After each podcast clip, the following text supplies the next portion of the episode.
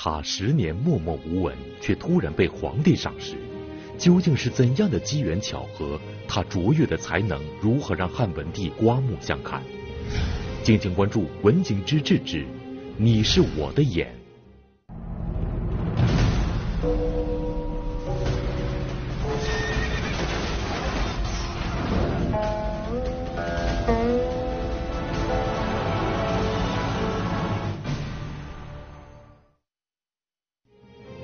汉文帝继位之后，为了培植自己的力量，不断的提拔能人贤士参与朝政。这其中不能不提到一个重要人物，就是掌管王朝司法刑狱的廷尉张释之。作为九卿之一，张释之如同汉文帝的眼，让汉文帝在复杂与艰难的王朝发展中看清了前行方向，听到了民众呼声。然而，张释之的脱颖而出却屡经磨难。他曾经作为汉文帝的一名普通侍从官，默默无闻长达十年。那么，到底是什么机缘巧合，让张释之得以一鸣惊人？这个忠于职守、秉公执法的股肱之臣，究竟带给汉文帝怎样的惊喜呢？河南大学王立群教授为您精彩讲述系列节目《王立群读史记之》。文景之治第六集，你是我的眼，敬请关注。文帝继位以后，就着力的在培养一个新官僚的群体。这一个群体中间，我们今天要介绍另一个重要的人物，这个人物叫张世直。张世直。是汉文帝继位以后培养的新官僚群体中间不得不提的一个重要人物。后人曾经以这样两句诗来赞美张士之，说：“汉廷贤士虽无数，四海遍夸张士之。”这两句诗呢，它的着眼点是整个汉代的官员，说整个汉代的官员中间虽然非常多。汉代的官员中间，号称为贤士的非常多，但是四海遍夸的只有张释之一人。可见张释之应当是在汉代官员中间鼎鼎大名的一位人物。其实，张释之得到汉文帝的器重，来源于一个话题。那么，什么话题让张释之受到了汉文帝如此重视呢？我们可以概括为四个字，叫“秦王汉兴”。这四个字展开来说，就是秦朝灭亡的原因是什么？汉朝兴起的原因是什么？这个问题它关系到汉帝国的长治久安。这个问题是怎么提出来的呢？我们不妨追溯一下历史。汉高祖刘邦在即位。当了皇帝以后，他最初的国都是建在洛阳。有一次，高祖在洛阳宫中间置酒宴请百官，当时汉高祖刘邦就问了一句话：“列侯诸将，勿敢饮鸩，节言其情。吾所以有天下者何？项氏之所以失天下者何？”这个话问的是列侯和大臣，说你们不要隐瞒。你们跟我说一说，说什么呢？说我为什么能够得到天下？项羽为什么会失去天下？换句话说，刘邦问这个话题的核心是四个字：是刘胜项败。可见刘邦当了皇帝以后，他的政治兴奋点是刘胜项败，因为他认为刘胜项败是他一生最得意的一笔，所以。他大谈刘胜项败，那么谈刘胜项败，说明刘邦是一个政治家；但是不提秦王汉兴，那说明刘邦是一个政治家，但不是一个卓有远见的、深谋远虑的政治家，而只是一个因缘际会的幸运者。但是刘邦手下却有一个人最早注意到这个话题。这个人叫陆嘉。根据史书的记载，陆嘉经常在刘邦的面前说《诗经》、说《尚书》，说了多了，惹得高祖刘邦很不高兴，而且刘邦骂了他一番话。刘邦这样说：“乃公据马上而得志，安是诗书？我是从马上打得的天下，我凭什么要诗经要尚书呢？那换句话说，我这个天下是马上打的，诗书能帮我打天下吗？”陆贾反驳他。据马上得之，您可以马上治之乎？你可以从马上打下来江山，那么你能不能从马上治理江山呢？这句话问到了刘邦的短板上，刘邦愣了。陆贾还说了一段非常重要的、深深打动刘邦的话。陆贾这样讲。相使秦以并天下，行仁义，法先圣，陛下安得而有之？这个话问得非常尖锐。假如说强秦得到天下以后，行仁义，效法先圣，那么你怎么能够从秦帝国手里夺得天下呢？这问的刘邦就哑口无言呐，所以刘邦就面露惭色，很惭愧。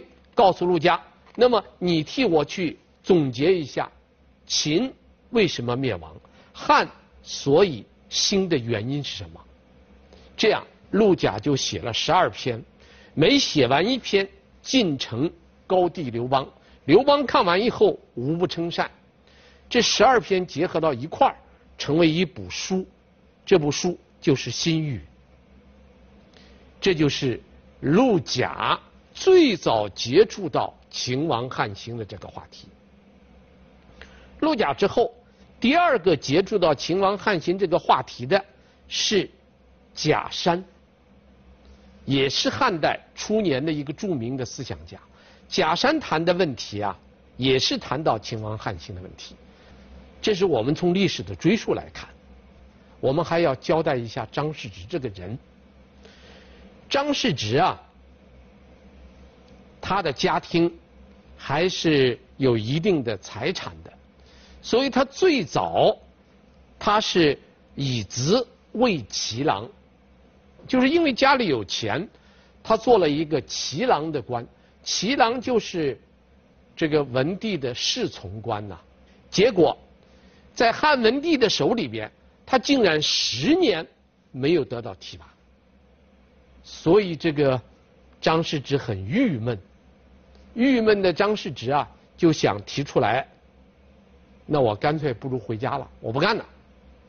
因为张世直和他哥哥二哥在一块儿居住，他这个做官是用了他二哥的钱，他做骑郎薪俸很低，主要靠他哥哥的供养。他觉得我做了十年的骑郎又提拔不上去，花了我二哥的钱，我不忍心，我不干了，想辞，想回家。结果有一个人把他留下来了，这个人叫袁盎，当时的职务是中郎将。袁盎这个人是个很复杂的人啊，这个人我们以后还会反复的讲到他。袁盎就告诉汉文帝说，张世直是个非常有有才有才学的人，他做了十年骑郎没有迁升，他现在要回家，这个人你得留住。而且他建议汉文帝提拔张世直做谒者，谒者就是皇帝身边的一个侍从，但是这个侍从呢，比那个骑郎的级别要高，所以汉文帝就相信了袁盎，让张世直做了这个业者。做了业者以后，汉文帝就召见了这个张世直，召见张世直，给张世直谈了一番话。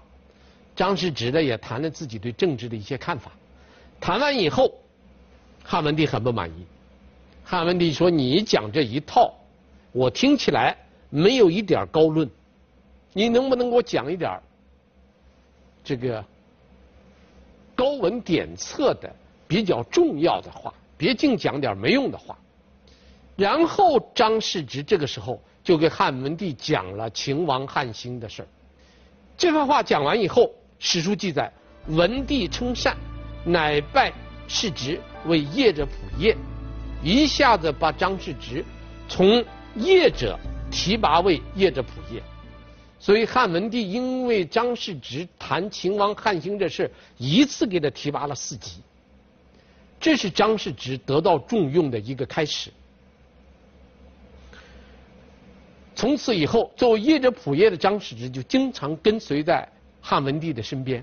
有一次，汉文帝这个到上林苑的一个虎圈养虎的地方，因为皇帝要射猎打虎，那么在虎圈中间，呃，汉文帝就拿着这个呃当时登记的册子，问这个上林苑的上林问，问这个虎卷的事儿。一下子问了十几个问题，这个上林尉没有准备，他也不太熟悉业务，当时就答不上来，场面十分尴尬。在这种情况下，上林尉手下的有一个人，有一个很小的、很低级的一个小吏，这个人叫虎卷色夫，虎圈色夫是专门管老虎圈的一个小吏，他。就代上林卫回答了。汉文帝问的很细，他回答的也很细，只要问到马上就答，而且没有任何打磕绊的地方，回答的非常流畅，所以汉文帝听以后非常兴奋，当时就问了一句话，说做吏的难道不应当像是这样的人吗？这个上林尉也太差劲了吧！所以汉文帝就觉得这个虎圈色夫回答的太漂亮了，就告诉当时的业者仆射张世直，把这个虎圈色夫提拔为上林令，把他提拔为上林苑的一个主管官。张世直没说话。过了很长时间，张世直上前。问了汉文帝两个问题，问了两个人。第一，你觉得将侯周勃这个人怎么样？汉文帝说那是个长者啊，毫无疑问那是个很有名的一个长者。紧跟着张世直又问了第二个问题：东阳侯张相如是个什么样的人？汉文帝说那也是个长者啊。这两个人都是忠厚长者。汉文帝回答以后，张世之就说了。这两个忠厚长者都是不善辞令的人，不会说话，但是他们对帝国的忠心，对君王的忠心，那是无可怀疑的。如果说我们选拔官吏只注重这个官员的口才，都像这个虎圈色夫一样伶牙俐齿的，能行吗？你看看秦朝的灭亡。秦朝就是用了一些刀笔之力，这些刀笔之力，这些执法官严刑峻法，这样的话来玩弄法律，隐瞒天下的事实，最后导致秦二世不闻天下之过，导致二世亡国。如果你今天因为这个虎圈色夫的口才非常好，你要提拔了他，那么将来会出现一个什么结果呢？上有所好，下必效之，叫下直化上，给予影响；下面效法上面，那就像影子随着实体，也就像那个回声响应着声音一样。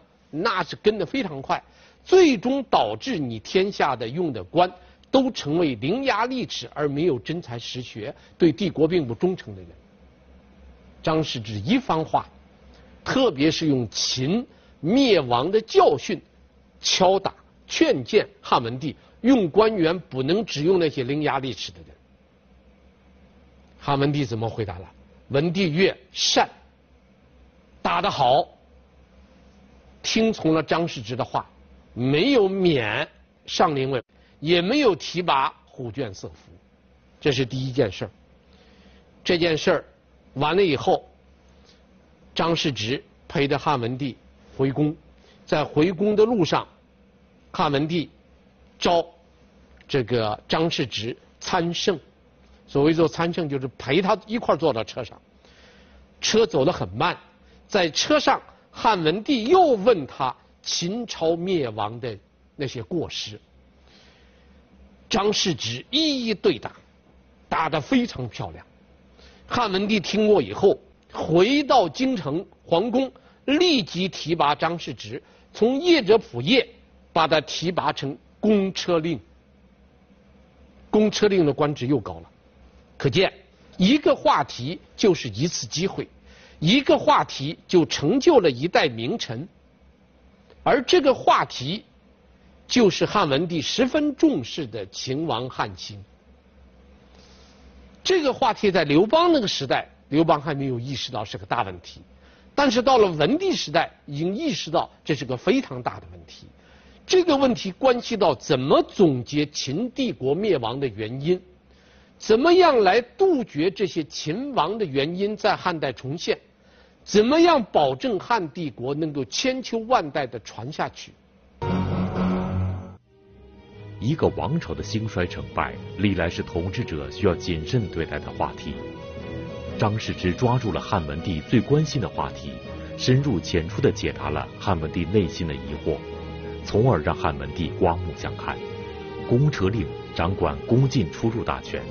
可见汉文帝对张世之的信任，而就在这个职位上，张世之做了一件匪夷所思的事情，让汉文帝对他更加青睐有加。那么张世之到底做了什么？这个汉文帝的眼又是如何说服汉文帝推翻了历朝历代帝王盛行的厚葬之风的呢？我们经常说京官不易啊，在京城做官不容易。张世直的官不但是京官，而且是京城皇宫里的官，那更不容易当。果然，张世之做了公车令不久，就遇到了一个突发事件。什么事件呢？汉文帝的儿子刘启，当时已经立为太子了。太子刘启和他的弟弟梁王，又后来所称的梁孝王，啊，太子刘启。和梁王两个人坐着车经过司马门的时候，没有下车，出了这么个大事。因为汉代的法律规定，所有的人无论什么样的级别过司马门一律要下车。太子给梁王经过司马门不下车，这叫大不敬，不敬，犯了不敬之罪，所以张世直连人带车扣下来了。扣下来以后。这件事儿就报上去了，这件事儿闹得十分之大，闹到什么程度呢？汉文帝知道了，汉文帝的母亲薄太后也知道了。为此，汉文帝专门去找薄太后谢罪，说自己教子无方。薄太后又亲自下诏书，赦免了太子，然后太子给梁王，这才能够进入宫中。这件事儿，毫无疑问，那是让这个太子很没面子，梁王也很没面子，连汉文帝都觉得教子无方。但是张世直是秉公执法，这件事儿让汉文帝大跌眼镜。汉文帝觉得张世直执法之严实在是令人惊讶，所以汉文帝。把张世直由公车令提拔为中大夫，这个中大夫的官已经相当高了，他的俸禄是比两千石，比两千石相当高的一官，两千石就是高官呐。过了不久，又把张世直由中大夫提拔为中郎将，中郎将的官更高。张世之在中郎将的官上又出了一件大事，这件大事导致张世之的官进一步得到提拔。这是件什么事呢？这件事概括起来，我们可以用四个字来概括它，叫霸陵论葬。霸陵是汉文帝的陵墓，论葬是讨论这个陵墓到底要怎么修。后世才不会被盗掘。因为文帝朝的时候，一个很大的问题就是前代帝王的陵墓不断被后人盗墓，所以当皇帝的人最忌讳的就是自己死后自己陵墓被后人给盗了。而这个霸陵呢，是汉文帝继位以后就一直在修建的。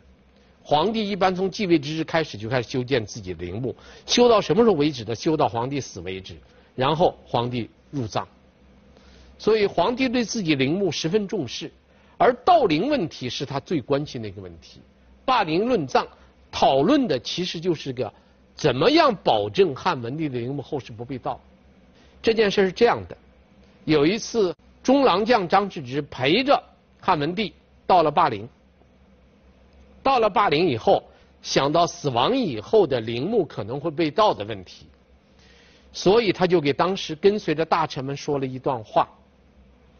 他说：“我如果用北山之石作为锅，什么叫锅啊？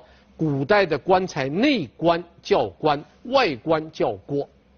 他说我用北山之石作为这个椁做外棺，然后再用这个丝，用丝麻。”灌上漆，把所有的缝隙都给它填平，那么这样后世再也没有人能够打开我的陵墓了。可见汉文帝最关心的是他陵墓后世不被盗，啊，他说我怎么样让我这个这个棺椁搞得坚固一点，后世不被盗。这个话题一说，大臣们当然都心领神会呀，一个劲儿的都符合汉文帝的话。说什么呢？说善，所有人说对，你讲的对，就是要用北山之石为锅，就是要把所有的缝隙都给它封严，后世再也没有人能够挖开您将来的陵墓了。唯独这个张世直上来说了一段话。张世直这样讲：诗其中有可遇者，虽故南山犹有兮。诗其中无可遇者，虽无石阁，又何期也？这话是说，如果让你的陵墓里边放了让后人觉得有想法的东西，换句话说，你陵墓藏了很多宝物，后人光想掘墓盗宝，那你陵墓怎么修也不行。假如让你的陵墓中间没有引起后人。贪婪欲望的那些东西，那么怎么修都无所谓。啊，实际上，张世直的话讲到了一个非常重要的问题，就是薄葬和厚葬的问题。帝王的陵墓是厚葬好是薄葬好呢？汉文帝是希望厚葬，但是同时又希望棺椁能够坚固，不被人后人盗墓，而。张世直的意见呢是什么呢？薄葬最安全。如果你的陵墓中间没有那些让后人羡慕的、引发贪欲的那些宝物，谁也没有必要去盗你的墓。盗你的墓没有用啊，里面没有珍贵的东西，谁还去盗墓呢？张世直这个说法跟汉文帝的想法相反。汉文帝只想到加固，大臣们是符合汉文帝，唯独张世直说。要想让自己的陵墓坚固不被盗发，唯一的做法就是薄葬，里边不要放珍宝，不要放引发后人贪婪欲望的东西。汉文帝思考了很长时间，最后说：“还是你说的对。”这件事以后，汉文帝又把张世直从中郎将。提拔为廷尉。秦汉中央政府中间的高官是九卿，这九卿中间就包含着廷尉。廷尉是主管全国司法的最高长长官。张世直就因为自己的远见卓识和自己的直言敢谏而提拔为廷尉。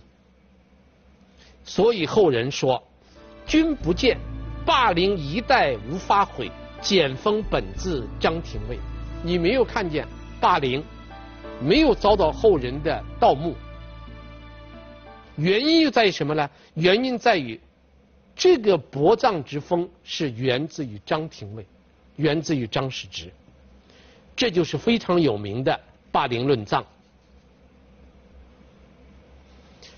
这是这件事情使张世直登上了九卿的高官，成为汉文帝提拔的重用的新官僚群体中间极为重要的一员。汉承秦制实行三公九卿的官僚制度，其中的廷尉专门负责王朝的司法刑狱工作，是王朝稳定的重要保证。张世之任廷尉之后，忠于职守，公正无私，深得汉文帝的宠信。然而，在两次突发的事情上，张世之竟然公开顶撞了汉文帝，并且拒不执行皇帝的想法，惹得汉文帝十分恼火。那么张世之难道是恃宠而骄吗？这样做会给他带来杀身之祸吗？那么张世之做了廷尉以后，表现又如何的呢？我们不妨再举一件事，叫魏桥惊马。这张世之担任廷尉以后，有一次的汉文帝出行，文帝出行走了中魏桥，有一个农民。突然从桥下走出来。本来皇帝出行的时候是要戒严的，要清道，要戒严，不允许人随便行走。在戒严清道以后，突然间从桥下冒出来一个人，让皇帝的驾车的马受惊了。但是所幸的是，这个马很温顺，没有造成什么不良的后果。但是汉文帝一看见有人惊了他的马，立即派人把这个惊他的坐骑的这个农民给抓住了，然后交给张世之去处理，交给廷尉张世之处理。张世之在审案时候就问他，说你是哪儿人？他说我是长安县人。他说我走到这个地方，刚好听说戒严，我就赶快躲到桥下去了，躲了很长时间。我听见外面一点动静都没有了，我觉得皇帝的车驾都过去了，所以我从桥下出来了。我这一出来，看见皇帝的车队，我赶快就跑，结果上来就被人家抓住了，就这么个经过。我不知道皇帝的车驾没有走完，我以为走完了，那这叫什么？这叫犯裨，就是你惊了皇帝的车车马。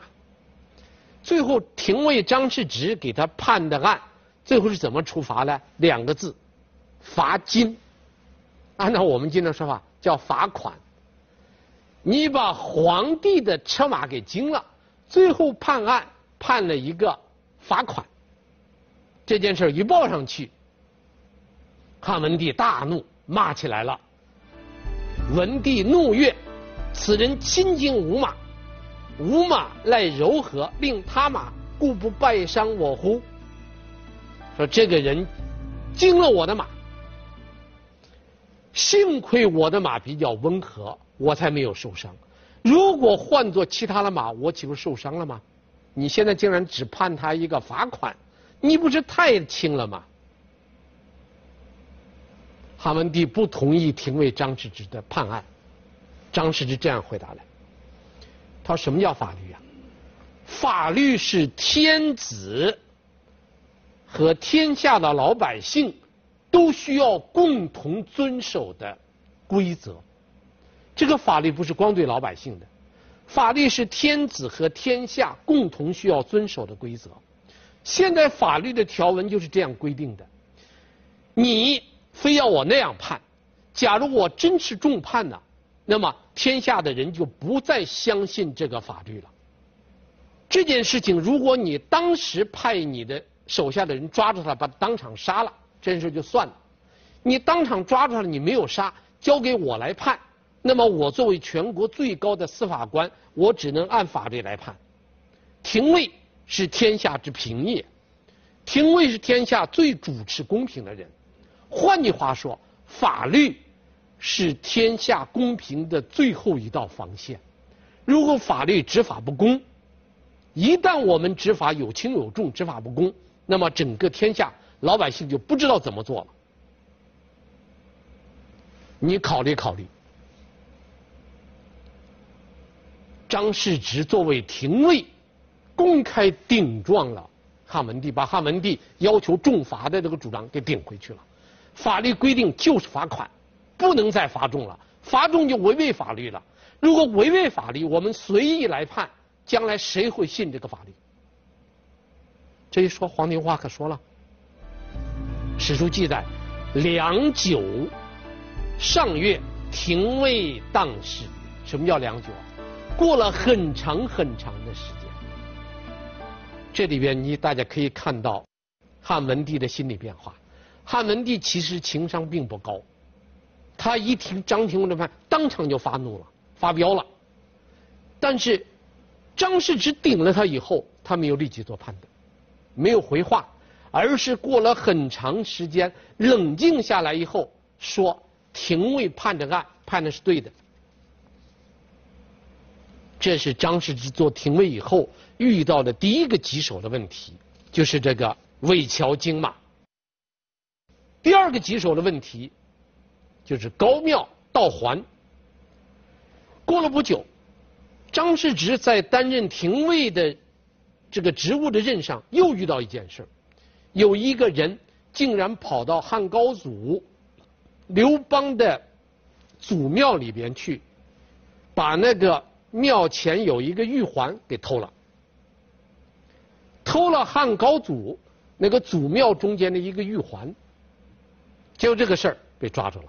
文帝十分震怒啊，下令交给廷尉严严肃惩罚。张世直最后根据法律来判断，这个人竟敢到汉高帝祖庙中间的玉环，判他弃市。什么叫弃市啊？就拉到菜市口当街处处斩，这已经很重了，死罪啊！就这，汉文帝不答应。汉文帝一听说这个事情以后，非常震怒，上大怒。汉文帝大怒，他说：“我平生最恼恨的，就是盗我祖宗这个祖庙里的东西。”老百姓竟然偷东西偷到我祖庙中间去了，我的先祖的祖庙，这事情我们好理解啊。汉文帝的皇帝之位从哪儿来了？因为他爹是汉高祖刘邦，刘邦把权力通过其他的途径移交他的手里来。如果他没有这个爹，他就没有他的皇帝的位置，所以对他爹这个祖庙他是很看重的，结果竟然偷到这儿去了。所以他很恼火，所以他提出来，这个人应当灭族，不是杀他一个人。张世直的判就是判他一个人处死，汉文帝要求把他整个一族人全灭了，灭族。张世直不答应，这不合法，按照法律就是他一个人处死，你非要叫我重判，那么我再问你一句。假如有人盗了汉高祖灵帝的墓，这只是偷了祖庙中间的一个玉环。假如又有人偷了，去盗墓了，盗了高皇帝的那个陵墓，你怎么处罚他？按照法律，盗高皇帝的墓是灭族，偷一个高祖庙中间的玉环是弃市。你现在非要我重判？那将来遇到盗墓了，你怎么加重处罚？那岂不是盗一个玉环，这个较轻的罪，和那个盗墓较重的罪处罚一样吗？没有比灭族更重的罪了吧？一下子又把汉文帝给顶回去了。汉文帝表现跟前面一样，首先是大怒，大怒以后，汉文这个张世之顶了他以后，没有马上回答，停了很长时间。汉文帝又给太后、薄太后又经经过商议，最后同意了廷尉张世直的判，认为张世直判决是正确的。张世直啊，我们讲过他两个事情：魏桥金马，再一个是高庙道还，这两个事情他都根据法律来判案，尽管他判的比较轻。引得汉文帝十分恼怒。但是最终，汉文帝还是同意了，认为张世直据法判罪是对的。所以这两件事情出来以后啊，在整个朝中引起了很大的震动。据史书记载，当世时，中尉调侯卓亚夫与梁相山都侯王舔开见世侄赤一平，乃结为亲友。张廷尉由此天下称之。所以当时有一些高官听说张直这样判案，都觉得张氏这个人不得了，和他结为好朋友。所以张世直啊，就成了汉文帝朝中间最有名的新官僚群体之一。有了张世之这样治世良臣的精心辅佐，汉文帝自然可以高枕无忧了。而张世之也是人尽其才，英雄有了用武之地。然而，当汉文帝去世之后，继位的汉景帝恰恰就是当年被张世之拦于司马门的太子刘启。冤家路窄的两个人将会如何相处？这个汉文帝的眼在失去了汉文帝的庇护之后，又会是怎样的结局呢？景帝继位以后，张世之非常恐惧。张世之觉得自己大难临头了，所以先是请病假，然后想辞官，害怕自己被景帝所杀。最后呢，他想了一个办法，想给汉景帝解释一下。经过一个姓王的一个书生的谋划，最后见到了汉景帝。给汉景帝做了一个解释，汉景帝呢当场表态：我不会因为过去你在司马门阻拦我那件事情，我对你过不去。这样，这个张世直心里才放下心来。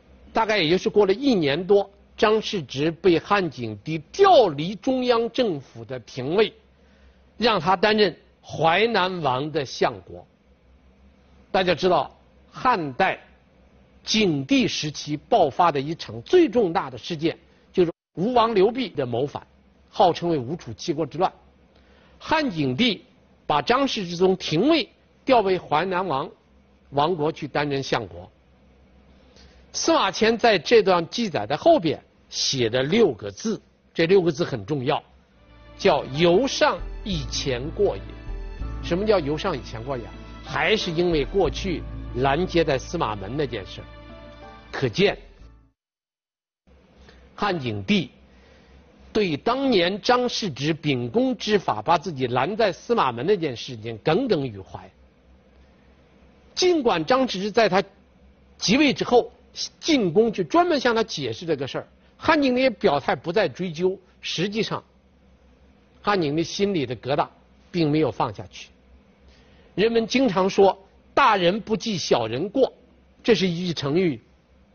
也叫大人不怪小人责，实际上不是这样，因为大人也是人，人都是有感情的，大人也有感情。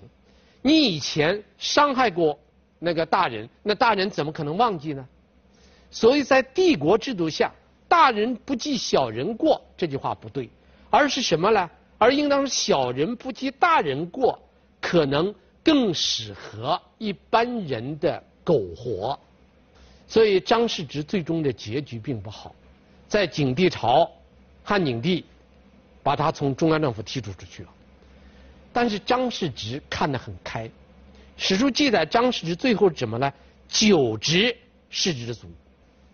他被调任这个淮南王相以国相以后啊，他是过了很长时间，他才死去的。就是张世直辞官以后啊。